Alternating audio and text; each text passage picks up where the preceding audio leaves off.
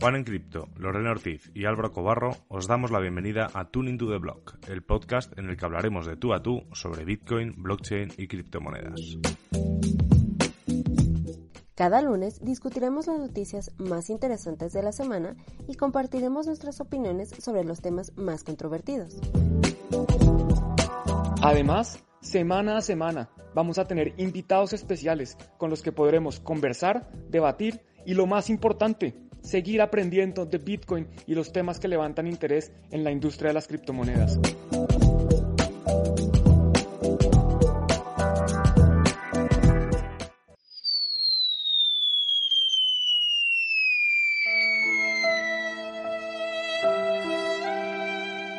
Hola, ¿qué tal?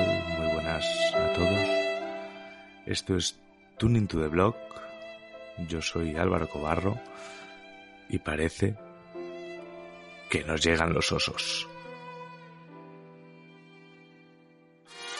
Que no, hombre, no, que está aquí, estamos aquí, como siempre, dando la, dando la talla, trayéndose este contenido especial en podcast. Y hoy sí, por fin, bueno, ya tuvimos el lunes el reencuentro, están conmigo aquí Juan, Lore, ¿qué tal? ¿Cómo va todo?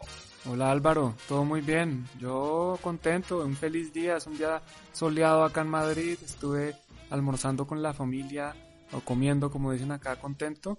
Y pues es uno de esos días que se puede trabajar si a uno lo dejan, si no están llamándolo por todos lados. Eh, no, uno no puede abrir redes sociales en días como hoy, porque si no se le va el día ahí pendiente de, todos los comentarios y toda la gente buscando la razón para la caída de Bitcoin, que obviamente tiene que haber una razón, la gente tiene que buscar siempre una noticia para justificar esto. ¿Tú cómo vas, Lore? Hola Juan, hola Álvaro, pues yo sí he estado muy al pendiente de lo que pasa y más que nada creo yo que es porque quiero, quiero tranquilizar a la gente, ¿no? Porque yo sé muy bien, tú también, Juan, tú también, Álvaro, lo que es eh, experimentar una caída así como la que está experimentando Bitcoin el día de hoy. Y, y pues yo sé que a veces te gana el pánico, ¿no? Entonces, eh, pues ya lancé algunos tweets, eh, algunos haters por ahí eh, llamándome analfabeta y cosas horribles, justamente porque están eh, molestos por e, estos precios. Eh, sin embargo, yo creo que lo, lo principal aquí es eh, mantener la calma, estar tranquilos y confiar en que tu, durante todo este tiempo que hemos estado dentro de Bitcoin hemos acumulado los suficientes conocimientos y pues sí, el, el suficiente, eh, ¿cómo decirlo? Sí, los suficientes conocimientos como para estar tranquilos y confiar en que este es simplemente una corrección o tal vez incluso un bear market, pero que se van a seguir dando ciclos en el mercado de Bitcoin y no pasa nada. Bueno, ante todo, mucha calma. Como podéis ver, hoy creo que será de las pocas veces que Tuning to Blog esté dedicando un programa al, bueno, no es directamente al precio, ¿no? Pero sí un poco a, a, lo que se están viviendo estos días en, en, en, Bitcoin y, por supuesto, arrastrando al resto de, al resto de altcoins. Eh, mencionaba Lore el beer, bear, bear, market, ¿no? Porque beer market, Juan, es, es, es de cerveza. Beer Market es el que tenemos en Bitcoin en Basibar, y, y, y, además, Lore, hoy, hoy, si no me equivoco, hoy tenéis pizza para todo el mundo. No, no, no, eh, tenemos pizza no, el, el, sábado, 22. el 22 de mayo. Ajá, Cierto. que es el Por cierto, pizza hoy, de... hoy que para los que nos escuchan, hoy estamos grabando el miércoles 19 de mayo, o sea, el día que Bitcoin está cayendo, no sé, un 17% en este momento. No lo sé, yo Algo ya, así. yo ya he desinstalado todo de mi ordenador. Bueno, estoy viendo en CoinMarketCap las últimas 15 horas un 15%, Ethereum un 22%, Binance Coin 20, menos 29% y así sucesivamente todas las criptomonedas, absolutamente todas, incluso hasta las stablecoins están cayendo. Eso, también es digno de analizar. Pero bueno, para que nos entendamos, vamos a hablar eh, de eso, de, de, esto que la gente llama bear market, un mercado de osos, por eso del título de que llegan los osos, y sobre todo, eh, no pretendemos yo creo que tampoco sacar una conclusión clara, ¿no? Aquí, sobre todo este programa hay que dejar muy claro que vamos a hablar de nuestras opiniones absolutas de nuestros sentimientos quizás, de cosas que vamos leyendo, de, impresiones que nos está dando y sobre todo mm, intentar pues ver qué es lo que se está cociendo por ahí. Yo creo que es importante, antes de, antes de, de empezar a, a, dar opiniones, hablar un poco de la semana que lleva, la semana, semana y pico que lleva Bitcoin. Al final, podemos decir más o menos que hemos tenido a, todo, o sea, todo lo que viene dado por Tesla. Eh, luego ayer, eh, ayer, bueno, hace dos días, si lo estás escuchando esto el jueves, salió una vez más una noticia sobre China y Bitcoin, las investigaciones sobre lavado de capitales hacia Binance, eh, y esta última, que no sé si es verdad, pero me ha hecho mucha gracia, que es que BlockFi estuvo mandando por error bitcoins en lugar de en lugar de stablecoins a sus usuarios, que a uno le llegó, se, se le, le, llegaron 700 Bitcoin. Y obviamente la gente pues está diciendo que hasta luego Lucas. Eso también es una noticia, no sé si es verdad o es un rumor, hoy, hoy, hoy es día de no creerse absolutamente nada, ni siquiera esto que estás escuchando, pero creo que a grosso modo esto es un poco lo que, lo que ha pasado en Bitcoin y no es mala, o sea, no es una semana tranquila. Bueno, ya como por, por comentar algo rápido de lo último que mencionaste, eh, es ridículo que alguien pueda pensar que eso es verdad, porque ¿cómo le van a enviar? O sea, las direcciones de Bitcoin y las stablecoins son distintas. En la red de Bitcoin a mí me envían a una dirección de Bitcoin, en la red de Ethereum o donde sea que me estén enviando las stablecoins es una dirección completamente distinta. Yo no puedo enviar Bitcoins a una dirección de stablecoins.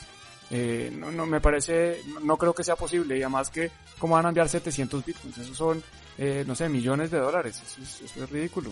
No sé, no sé, no sé ni cómo trabaja BlockFi, a lo mejor es una cuestión que son apuntes, al ser centralizado son apuntes contables y si directamente han hecho un, un cambio de contabilidad, no, o sea, no creo que sea una transacción on-chain. Pero vamos, mmm, ni idea. O sea, es ya que se está leyendo mucho ruido, muchos lloros, muchos mensajes de ánimo también, algunos más afortunados, algunos menos, muchos ataques a esos mensajes, como, como, comentaba la pobre Lore, que le estaban atacando. Pero bueno, no sé si me he dejado algo, Lore, no sé si, si de estas noticias que he comentado falta alguna. No, creo que definitivamente se resume todo. Bueno, el día de hoy eh, otra vez salió a, la, a, a participar Elon en Twitter eh, diciendo que Tesla tiene manos de diamante, una cosa así. Este, no, no entendí qué, qué, está, qué quiere decir, pero bueno, definitivamente vamos a seguir viendo participación de diferentes actores en el mercado. Eh, vamos a seguir viendo eh, noticias eh, fatalistas, noticias absurdas también, por, por ejemplo, hace rato em, Manuel Ferrari me parece que, que es, eh, compartió una noticia en la cual decía que no se estaba, no estaba cayendo Bitcoin, que se estaba apreciando el peso. Entonces, eh, vamos a seguir viendo muchas notas eh, fatalistas, eh, muchas notas mal informadas, eh, gente cayendo en pánico, gente odiando a todos los que estamos en el ecosistema por eh, esta caída que estamos viviendo y, y pues definitivamente no, no, nos queda más que estar aquí, aguantar como hemos aguantado en otras ocasiones y seguir informando a las personas para que quien quiera escuchar lo que queremos decir, pues pueda hacerlo.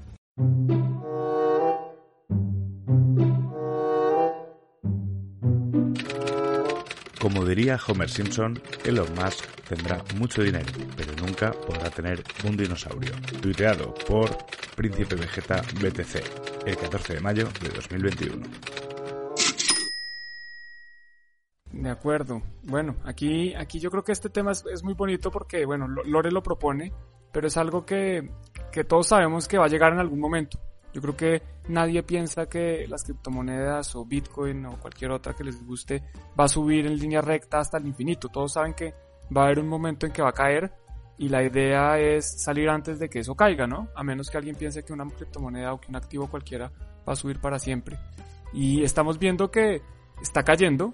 Eh, algunas personas pueden decir que es este bear market que tanto esperábamos, que oiga, ya se acabó la fiesta y esto va a durar eh, meses o años y hay otros que piensan que esto es un rebote, eh, que esto simplemente es una caída, que han pasado ciertas cosas, es un activo son unos activos que han subido 400% o más en cuestión de, de, meses y pues yo creo que es normal ver algo, una corrección como esta que, que estamos viendo el día de hoy. Me gustaría saber ustedes qué piensan, ¿creen que, creen que esto es un bear market o creen que esto es un rebote o cómo lo ven, cómo lo analizan, qué piensan de este movimiento de mercado. A ver, yo creo que es fácil, eh, sobre todo por, los que estábamos en, España. Lore sí es cierto que, que trasnochó hoy y, nos mandó las cosas eh, pues bastante tarde en México, o sea que ha vivido en directo todo eso. Yo lo he vivido pues cuando me he despertado. Os mentiría si, si no os digo que cuando me he despertado casi, casi me caigo de la cama. Eso es, es así, o sea, es un momento, eso es, es, es, un momento que obviamente dices, ostras, pero si yo me fui a la cama ayer con todo un poquito más controlado, ¿qué, qué, está pasando aquí? Que ahora te pones a mirar. Eh, pero sí que os diré que en mi cabeza nunca ha estado la, la idea de, de, que estamos entrando en, en un periodo súper bajista, pues como el que vivimos en 2018, más que nada porque creo que los fundamentales mmm, siguen sin haber cambiado, ¿no? Y si sigue entrando gente, sigue habiendo mucha gente. Entonces, eh, también leyendo por ahí, eh, he leído a, a, Borja, que es uno, sé que se llama Borja, eh, el, el, usuario de Telegram no lo recuerdo, es una de las pocas personas que hace análisis técnico que me gusta leer porque mezcla bastante el fundamental y comentaba una cosa, que es que para, para él esto es más una, capitula, una capitulación, más que una capitulación, una, una corrección, eh, ya que de ser de entrar en un mercado bajista estaríamos hablando de que hemos vivido el mercado alcista más corto de la historia justo además en el ciclo donde más institucional, dinero institucional entra, eh, justo en el año en el que más adopción hay, es decir, que hay cada vez más gente entrando en Bitcoin. Y yo creo que ahí también está una de las claves, o sea, estamos obviamente ha entrado muchísima gente, no solo en Bitcoin, en Doge, en Shiba, en todas estas memes que, que, que se ha producido a raíz de los delirios de, de, de Elon Musk. Y, y toda esa gente es gente que no tiene ningún tipo de experiencia. De hecho, Decentralize, eh, nuestro amigo Decentralize que compartía el, compartía el, GIF de, esta película que sale James Franco con una orca preguntando, ¿es tu primera vez? Y es que yo creo que para mucha gente es la primera vez y yo creo que es muy normal estos pánicos. Pero yo creo que es que los que se están poniendo las botas son los que van comprando. O sea, Michael Saylor ha anunciado que han comprado 110.000 de acuerdo, ayer sí, eh, Michael yo... Saylor Ay, compró 10 millones. Sigue, sigue, Lore. Compró 10 millones y alcanzó 92 mil Bitcoin. Un poco más. Wow. No, sí, yo en lo personal eh, creo que tal vez sí estemos en un bear market, sobre todo en la mañana que, que ya me desperté y vi cómo, cómo continuaba el, el precio. Eh, yo en lo personal no realizo análisis técnicos, eso siempre lo he dicho, yo no soy trader, eh, pero eh, justamente lo que hago es observar lo que dicen otros analistas eh, y de ahí sacar yo como mi propia conclusión, ¿no? Y, y lo que observaba en la mayoría era que el soporte de Bitcoin estaba alrededor de los 35 mil que era el, punto en el que se supone debía rebotar el precio y pues no, llegamos hasta los 30 y, y en el, entonces en ese momento sí pensé que tal vez podemos estar en, en un bear market, pero eh, definitivamente yo creo que no va a durar tanto como el anterior, creo yo, sobre todo porque eh, como menciona, no hay actores tan tan contundentes como con, participaciones tan contundentes como la tiene Michael Saylor y, diferentes eh, cuestiones que van a afectar en esta, en esta ocasión, ¿no? Eh, eh, la vez pasada yo recuerdo que no había ya tantos actores eh, de tanto renombre, ni, ni así, ni tanta inversión institucional, ni tanta participación de parte de los medios. Y pues bueno, simplemente sigo cayendo, pero, pero veremos en, en en unos días a ver qué sucede. Ahora también, eh, algunos están criticando a los, a los que hacen análisis técnico que por qué no, no previeron esto. Eh, los que hacen análisis técnico no son, eh, o sea, no tienen eh, capacidad para predecir el futuro. O sea, ellos están haciendo un, análisis de lo que ellos observan con diferentes métricas y bueno, a veces, muchas veces aciertan, otras veces no, eh, pero justamente por eso no hay que confiarse tanto en, nada en general, sino simplemente el, investigar nosotros por nuestro lado, el aprender lo que podamos sobre Bitcoin, el gestionar nuestras propias finanzas, nuestros riesgos y a partir de eso tomar decisiones, ¿no? O sea, si, si nosotros también, eh, porque alguien dijo que Bitcoin iba a seguir subiendo, decimos the moon, eh, mete todo, ¿no? Vende su casa y mete todo en precio alcista, bueno, pues no está haciendo una buena gestión de riesgo. ¿no? Lo mismo ahorita, o sea, si, si yo no tengo dinero eh, y, meto el poco dinero que tengo, pues después lo voy a tener que utilizar, ¿no? Para tus gastos corrientes. Hay que, hay que aprender a, a tomar decisiones de manera correcta. Eso es lo que yo creo en general, en mercado alcista y bajista. Bueno, no, interesante lo que dices, Lore. Yo creo, yo entiendo que hay mucha gente que no cree en el análisis técnico, que piensan que es mentira. Eh, yo trabajé en, finanzas, yo fui trader de acciones en 2008 antes de que existiera Bitcoin y eh, el análisis técnico no es nuevo, es algo que se viene utilizando desde hace mucho tiempo. Lo que pasa es que obviamente pues hay, hay gente que, que vende humo y hay gente que vende el que se cree analista técnico y empiezan a lanzar líneas por todos lados y creen que con magia eso se va a cumplir. Pero, pero pues no, el análisis técnico eh, yo lo he probado, eh, funciona, yo no lo hago, yo no hago trading, por cierto, eh, pero sí sé que si uno lo hace bien, juicioso, hay unas, es estadística, ¿no? Entonces al final pues uno no tiene la verdad de qué va a pasar en el, futuro, pero tiene unas probabilidades o tiene una estadística de qué ha pasado cuando ciertos patrones se han repetido o cuando ciertas eh, tendencias se, se, acaban y sí, sirve, mejor dicho, eso es lo, único que puedo decir. No estoy diciendo que el análisis técnico del, de la persona que ustedes siguen o de las personas que sigan sea cierto, porque no tengo ni idea quién es el que están siguiendo, pero, pero bueno. Eh, con respecto a lo de si estamos en bear market o no, yo personalmente creo que no. Yo creo que eh, como decía Álvaro, es que todavía estamos, esto está empezando, todavía faltan muchas empresas por entrar a Bitcoin, si es que entran las empresas, todavía faltan muchas personas. Y hay un tema que hay que tener en cuenta que no sé si vale la pena discutirlo porque de pronto se nos alarga mucho el episodio, pero es que no todos ven a Bitcoin como una inversión. Yo personalmente diría que no. Yo, yo en este momento más de la mitad de mis ingresos son en Bitcoin. Obviamente hay meses que cambia, pero en general sí. Y cuando yo recibo Bitcoin, yo no estoy pensando, uy, acabo de recibir una inversión, ¿no? Yo estoy pensando, oiga, estoy recibiendo Bitcoin porque que son mis ahorros, eso es lo que yo tengo para guardar para el futuro de mi hija cuando el día que yo me muera, pues ahí le va a quedar unos Bitcoins y ella verá cómo se los gasta o, el día que yo me quiera comprar una casa en algún país, de pronto miro si, si decido comprarla con Bitcoin, pero no la veo como una inversión, lo veo como un ahorro. Entonces, cuando cae Bitcoin, pues a mí personalmente es que de verdad no, no me afectan mucho.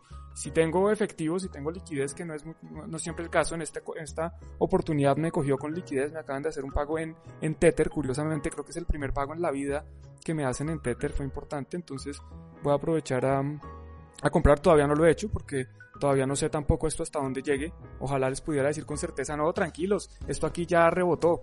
Eh, yo así como digo que no, que no sé si es un bear market, que no creo que sea un bear market, tampoco estoy diciendo que esto sea el fondo. Eh, estos son rebotes que pasan. Eh, estaba viendo aquí la gráfica de Bitcoin y en marzo del año pasado eh, habíamos visto una caída eh, del 64% prácticamente. Del, del, máximo que llegó fue, el máximo había sido más o menos en febrero, el máximo obviamente después del, de las subidas anteriores, o sea, el máximo reciente, digámoslo así. El máximo reciente había sido en febrero 17 y cayó un 64%.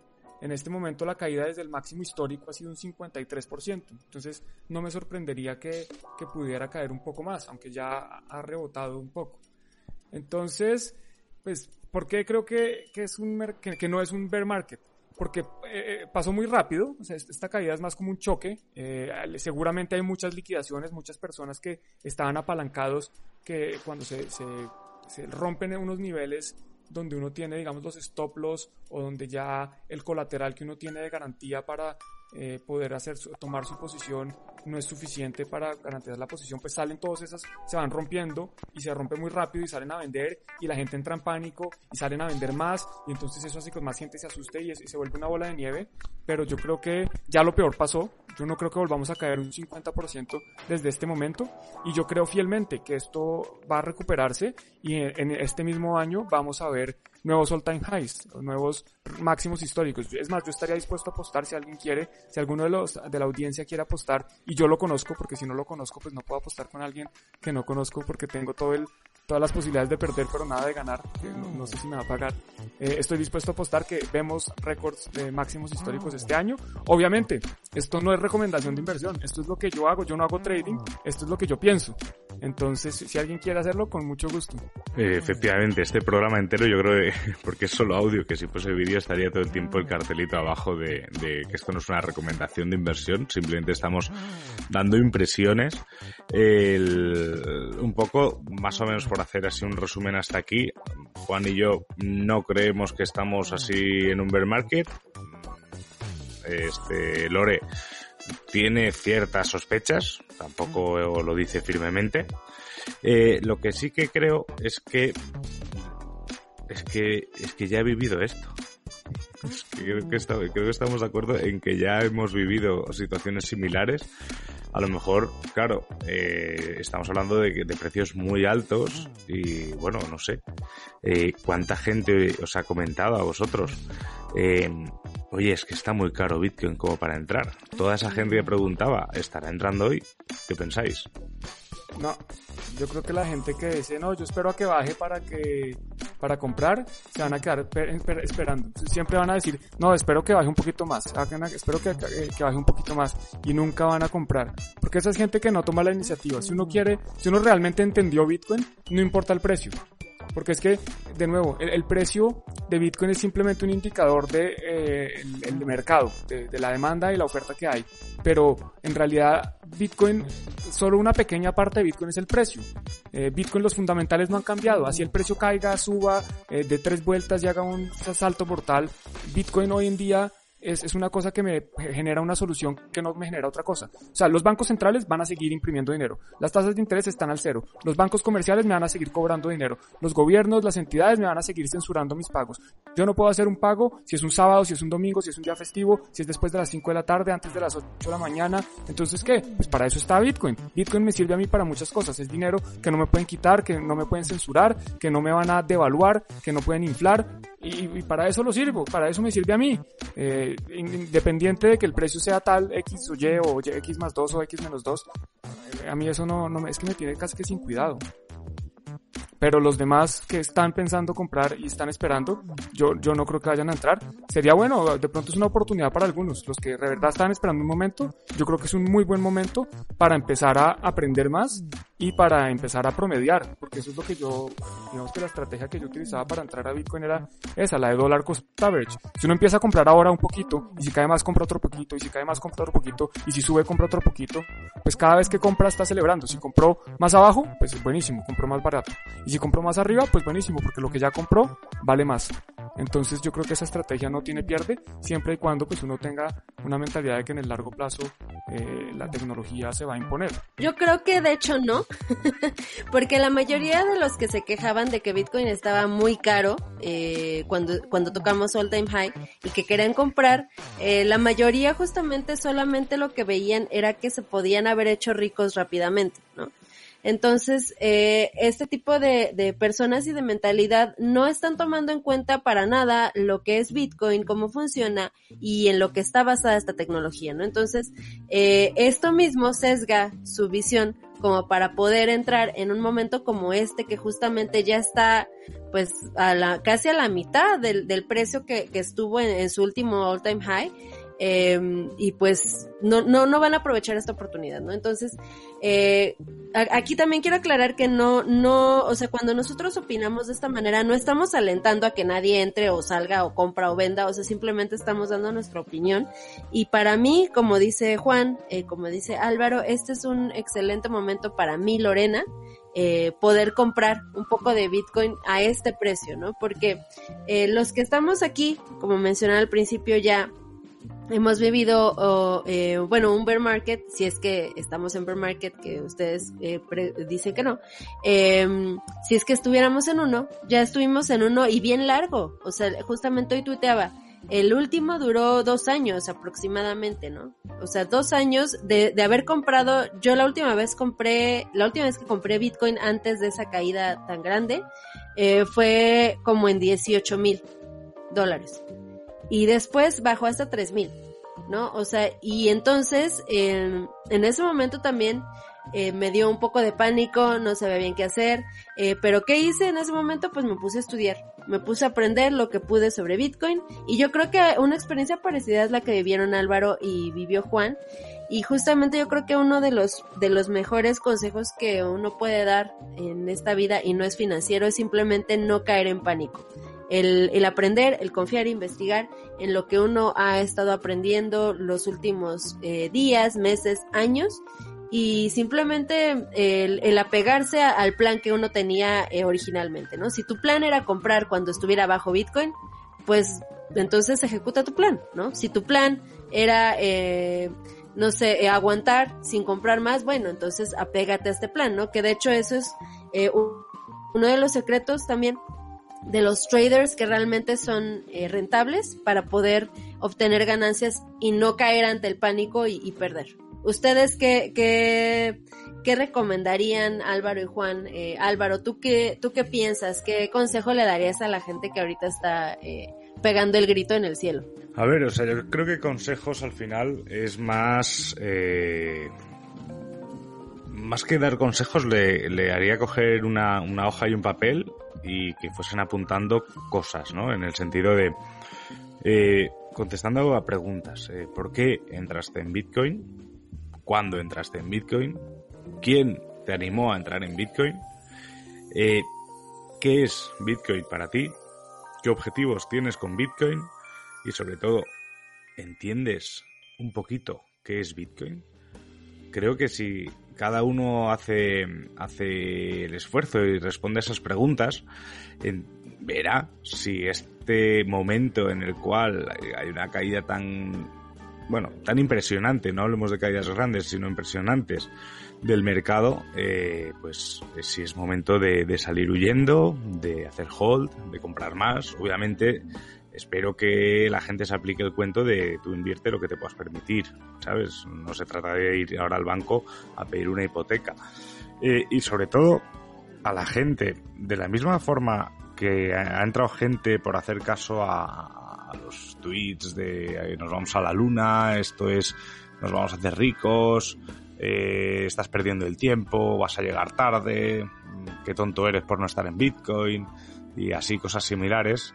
Eh, si te has dejado influenciar de esa forma, eh, tampoco te dejes influenciar eh, por los, los tweets, los, los mensajes negativos, ni ojo, y tampoco te dejes influenciar también por los mensajes de esperanza, porque esos mismos mensajes de esperanza muchas veces son vacíos o, están eh, prácticamente duplicados por, por, por muchísima gente. se trata de que tú sepas qué es lo que estás haciendo aquí, sobre todo, y por qué estás aquí yo os hablo ya desde un punto de vista personal. Yo os he dicho que cuando he visto los precios esta mañana, cuando me he levantado, pues casi me he caído de la cama.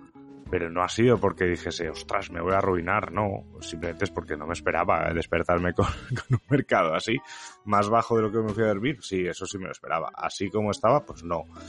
Pero uno ya luego, pues pues vamos teniendo unos años de experiencia y eso no significa que este ciclo, eh, si, si diésemos por bueno el hecho de que ha terminado un ciclo alcista, que yo sigo pensando que no, eh, directamente podría ser, porque puede pasar que en algún momento Bitcoin no remonte para arriba. Al final son ciclos, pero no hay una gráfica histórica tan amplia como para hablar también de unos ciclos de mercado muy claros, ¿no? Estamos hablando, Bitcoin tiene poco más de, de, de 10 años, o sea, una gráfica histórica de 10 años realmente es poco representativa.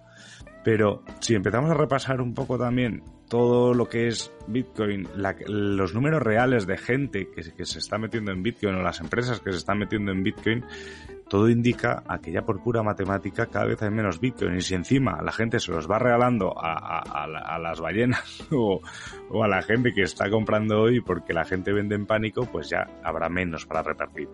Así que lo primero que el, yo creo el mejor consejo es analízate a ti mismo, critícate a ti mismo y sobre todo haz tu propia investigación, don't trust, verify. Perfecto, yo creo que lo han dicho todo. Yo simplemente voy a resumir lo que dijeron. Lore dice, mantengan la calma y esto es para siempre. Si, si tienen un accidente, si hay una situación compleja en la vida, si hay alguien que está pasando por un momento durísimo, mantengan la calma. Si el mercado se va para abajo, si el mercado se va para arriba, mantengan la calma. Y lo que dice Álvaro también, ¿para qué estás acá? Pregúntate eso. Yo creo que eso es lo más importante. Es, ¿Qué es Bitcoin para ti? Yo ya les dije, para mí no es necesariamente una inversión. No lo veo como una inversión. Para mucha gente sí. Para un fondo de inversiones, pues es una inversión, es un activo en el que están invertidos. Y si baja, pues les afecta. Y si sube, pues les afecta. A mí no. Pero hay que ver qué es para ti. ¿Es para ti una inversión? ¿Es para ti tus ahorros? ¿Es para ti eh, tu vida? Si es así, pues hay que, hay que ver eh, cómo te está afectando esto. Y si te está afectando más de lo que debería, pues de pronto es replantearte eh, qué, es lo que, qué es lo que realmente es Bitcoin para ti. Yo creo que esos son los dos puntos y con eso prácticamente no nos queda más que despedirnos. Creo que ha sido una sesión interesante y vamos a, a las siguientes secciones de Tuning to the Block. Estás escuchando Tuning to the Block.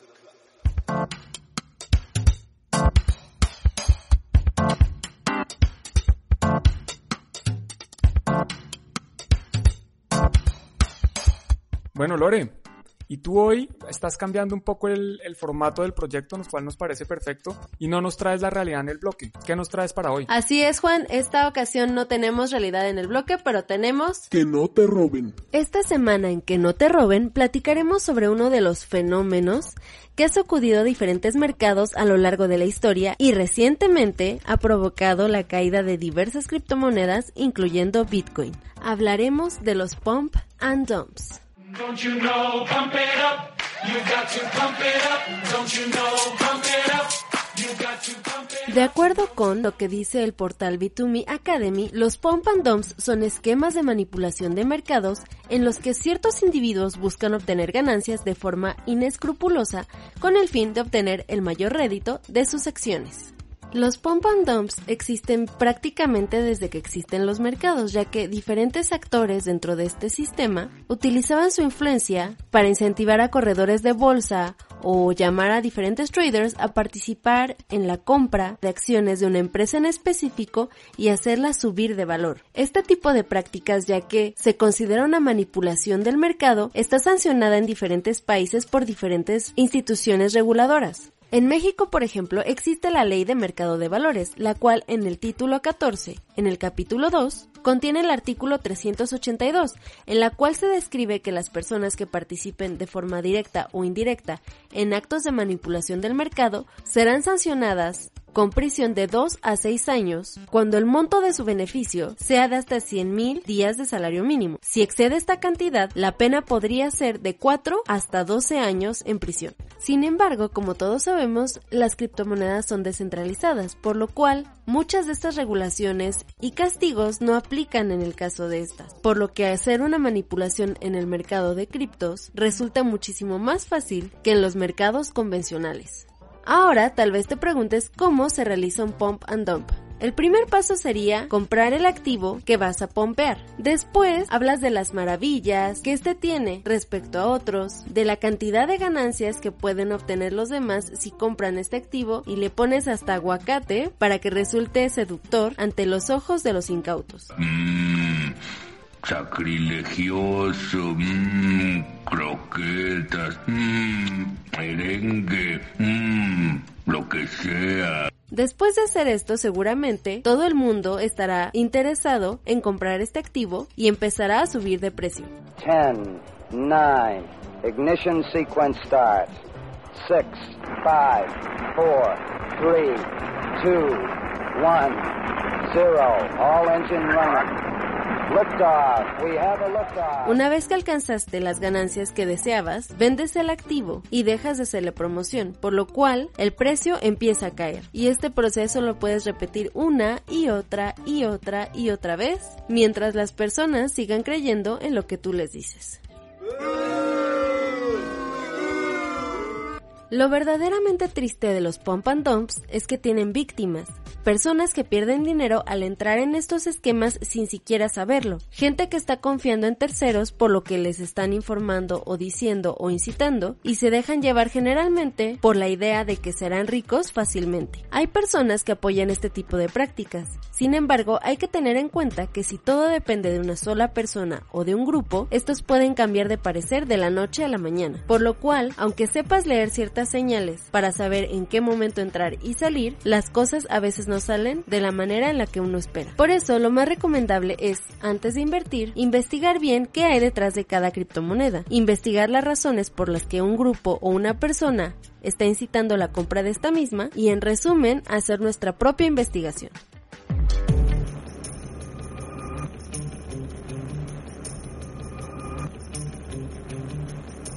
Estás escuchando Tune into the block.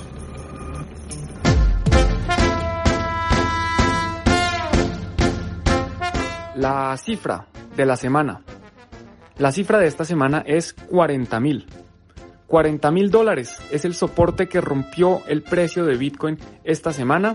Nadie sabe si va para arriba, si va para abajo, pero el hecho es que ya esa barrera psicológica de los 40 mil ha sido rota. Qué bueno, Lore. La verdad es que yo hace mucho tiempo que cuando la gente predicaba esos grupos de Pump and Dump, eh, lo primero que decía, estáis siendo cómplices de una scam muy, muy gorda. Así que siempre está bien recordarlo y siempre está bien explicarlo así como lo has hecho tú. Y hoy Juan nos trae, además de sus secciones clásicas que escucharemos luego como la noticia no cripto o la cifra de la semana, una nueva sección que se le ha ocurrido que creo que le ha llamado lo que hay que leer. Lo que uno tiene que leer. Esta semana leí dos comentarios bastante graciosos, por no decir otra cosa, y me llamaron mucho la atención y quiero compartirlos con ustedes. El primer comentario tiene que ver con Bitcoin, pues alguien estaba diciendo que Bitcoin es un meme. El segundo comentario tiene que ver con Bitcoin, pues alguien estaba diciendo que Bitcoin es una shitcoin. Lo que uno tiene que leer.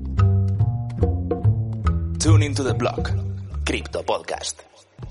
Excelente, Juan. Muy buena propuesta para un nuevo contenido, una nueva sección aquí en Tune Into the Blog. Y bueno, en esta ocasión también vamos a tener la sección de Álvaro, que es el diccionario cripto.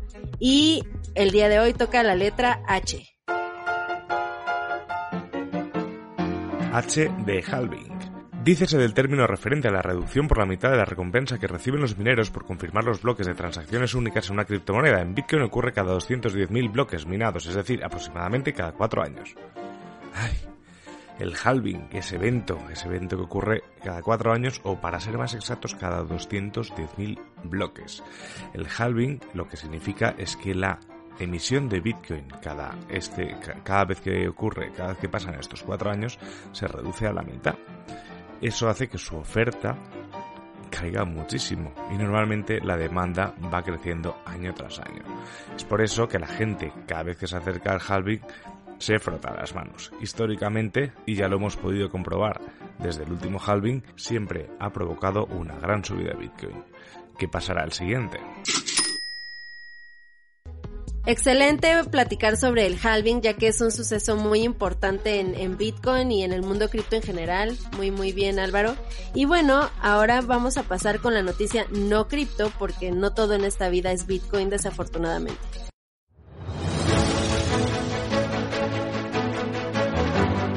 La noticia no cripto de esta semana fue publicada en el New York Times el 19 de mayo de 2021 y el titular de la noticia, la traducción, dice, Australia, la nación ermitaña? Algunos advierten de un nuevo año de bordes cerrados.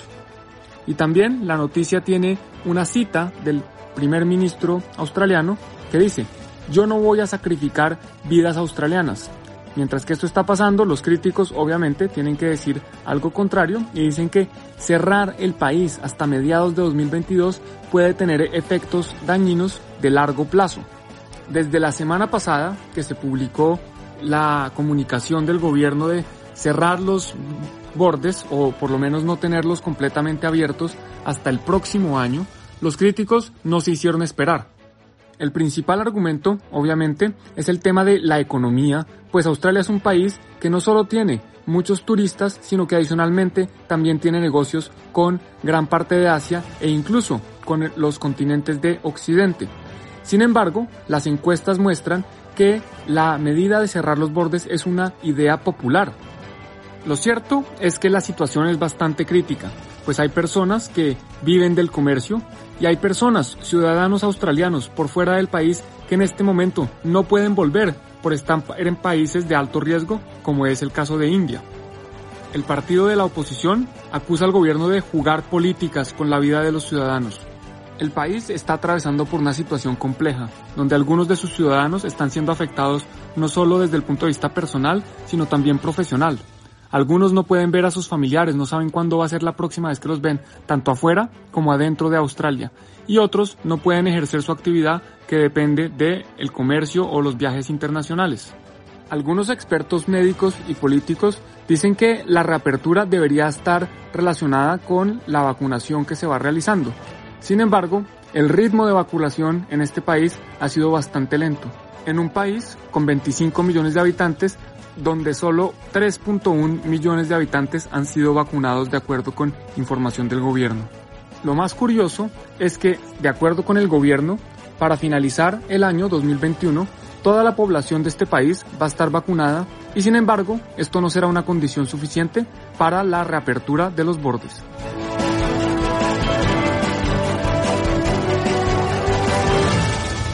The block. Crypto Podcast.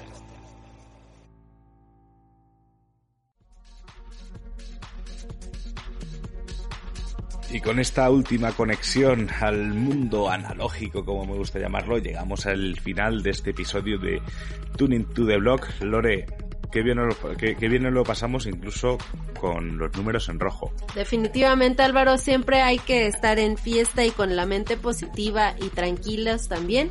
Y bueno, ahora vamos a pasar a mi sección favorita de Tuning to the Block.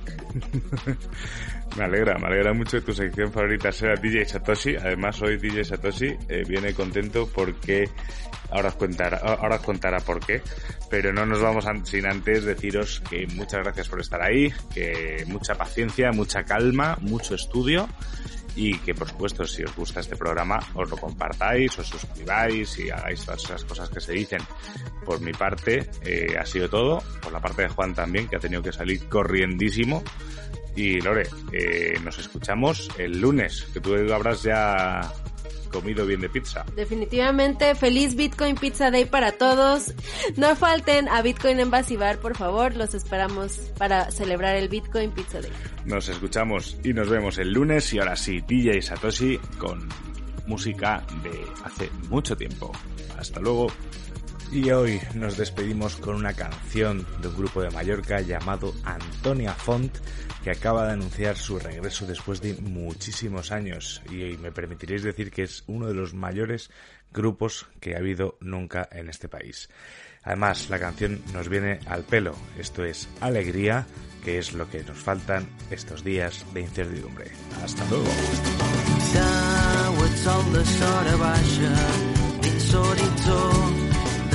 La mar rissada d'avions.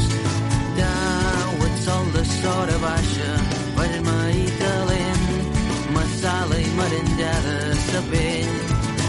Espanya-sellat i una pluja suau de pols estel·lar. Dau el sol de sora baixa i plàcidament la gent se dutxa i omple els carrers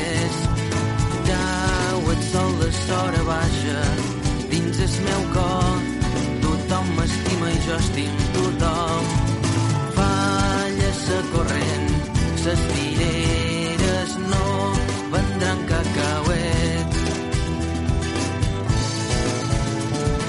I alegria, ses fees deixaven de riure i els dies s'acaben i els fars il·luminen ses gòndoles entre ses tasses.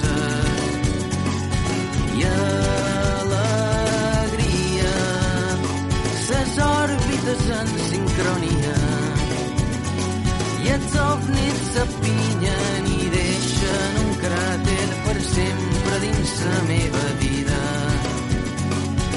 I alegria, Cau el sol de sora baixa dins l'horitzó damunt la mar rissada els avions. Cau el sol de sora baixa vermell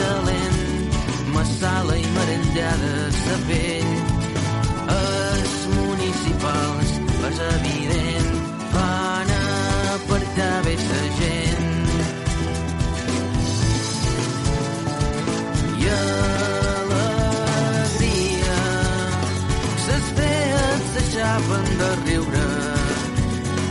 I els dies s'ataven i els fars il·luminen les gòndoles entre les cases. I alegria les òrbites en sincronia. I els ovnis s'apinyen i deixen un cràter per sempre dins la meva